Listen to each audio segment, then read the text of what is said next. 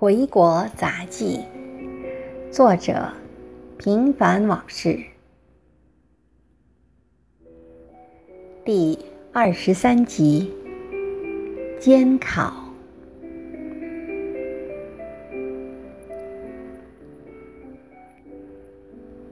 备考是中外大学里的莘莘学子谁都无法逃避的现实。我敢断言，这个世界上无人喜欢考试，但己所不欲，勿施于人，却万万不能用在这里。当学生就得被人家考，就像铁匠要打铁，渔夫要下海一样。虽然都是苦差事，但还是得抱定知难而进的决心，勇往直前的。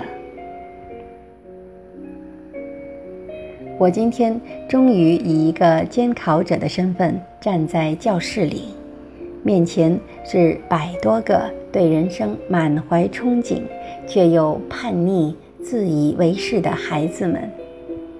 我首先向惶惶然的孩子们宣布考场纪律。其实十项考试纪律可以归结为一句话：别违规，否则就要挂科。还会有毕不了业的可能。我想到自己当年备考时的苦楚，因此色厉内荏，充满怜悯和恻隐之心。我不像别的监考老师那样在教室里随意走动，因为我很怕打扰学生集中精力思考问题和因为我而分神出错。我尽量站得远些，宁可自己的腿站得发酸。我想这样学生会好过些。总之，我能想到当年考试时我最反感监考老师们的种种行为，都尽量不去做或根本不做。虽然偶尔我也随机检查一下某个学生的学生证，以防止有人冒名顶替。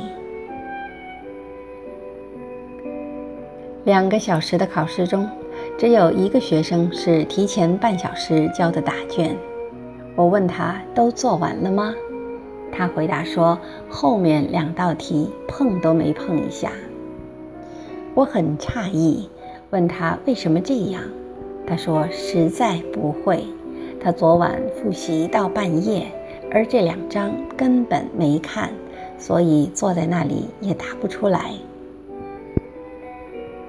我又问他其他学生怎么样，他说其他人都通宵达旦地做以前的考试题。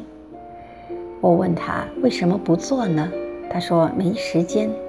我当时还很同情他。今天和几个判卷的老师一起聊天儿，我说出我的同情心，谁知老师们一脸的冷峻。说你没见他们不学习的劲，那才叫气人呢。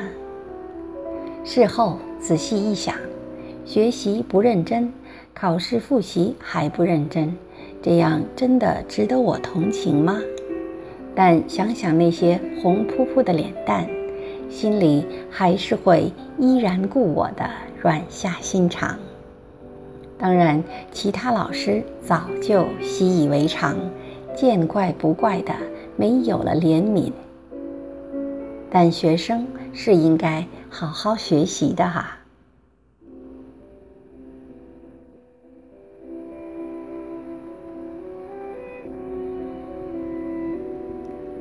感谢您的收听，敬请继续关注《回国杂记》系列第二十四集，乐呵呵的。中年生活。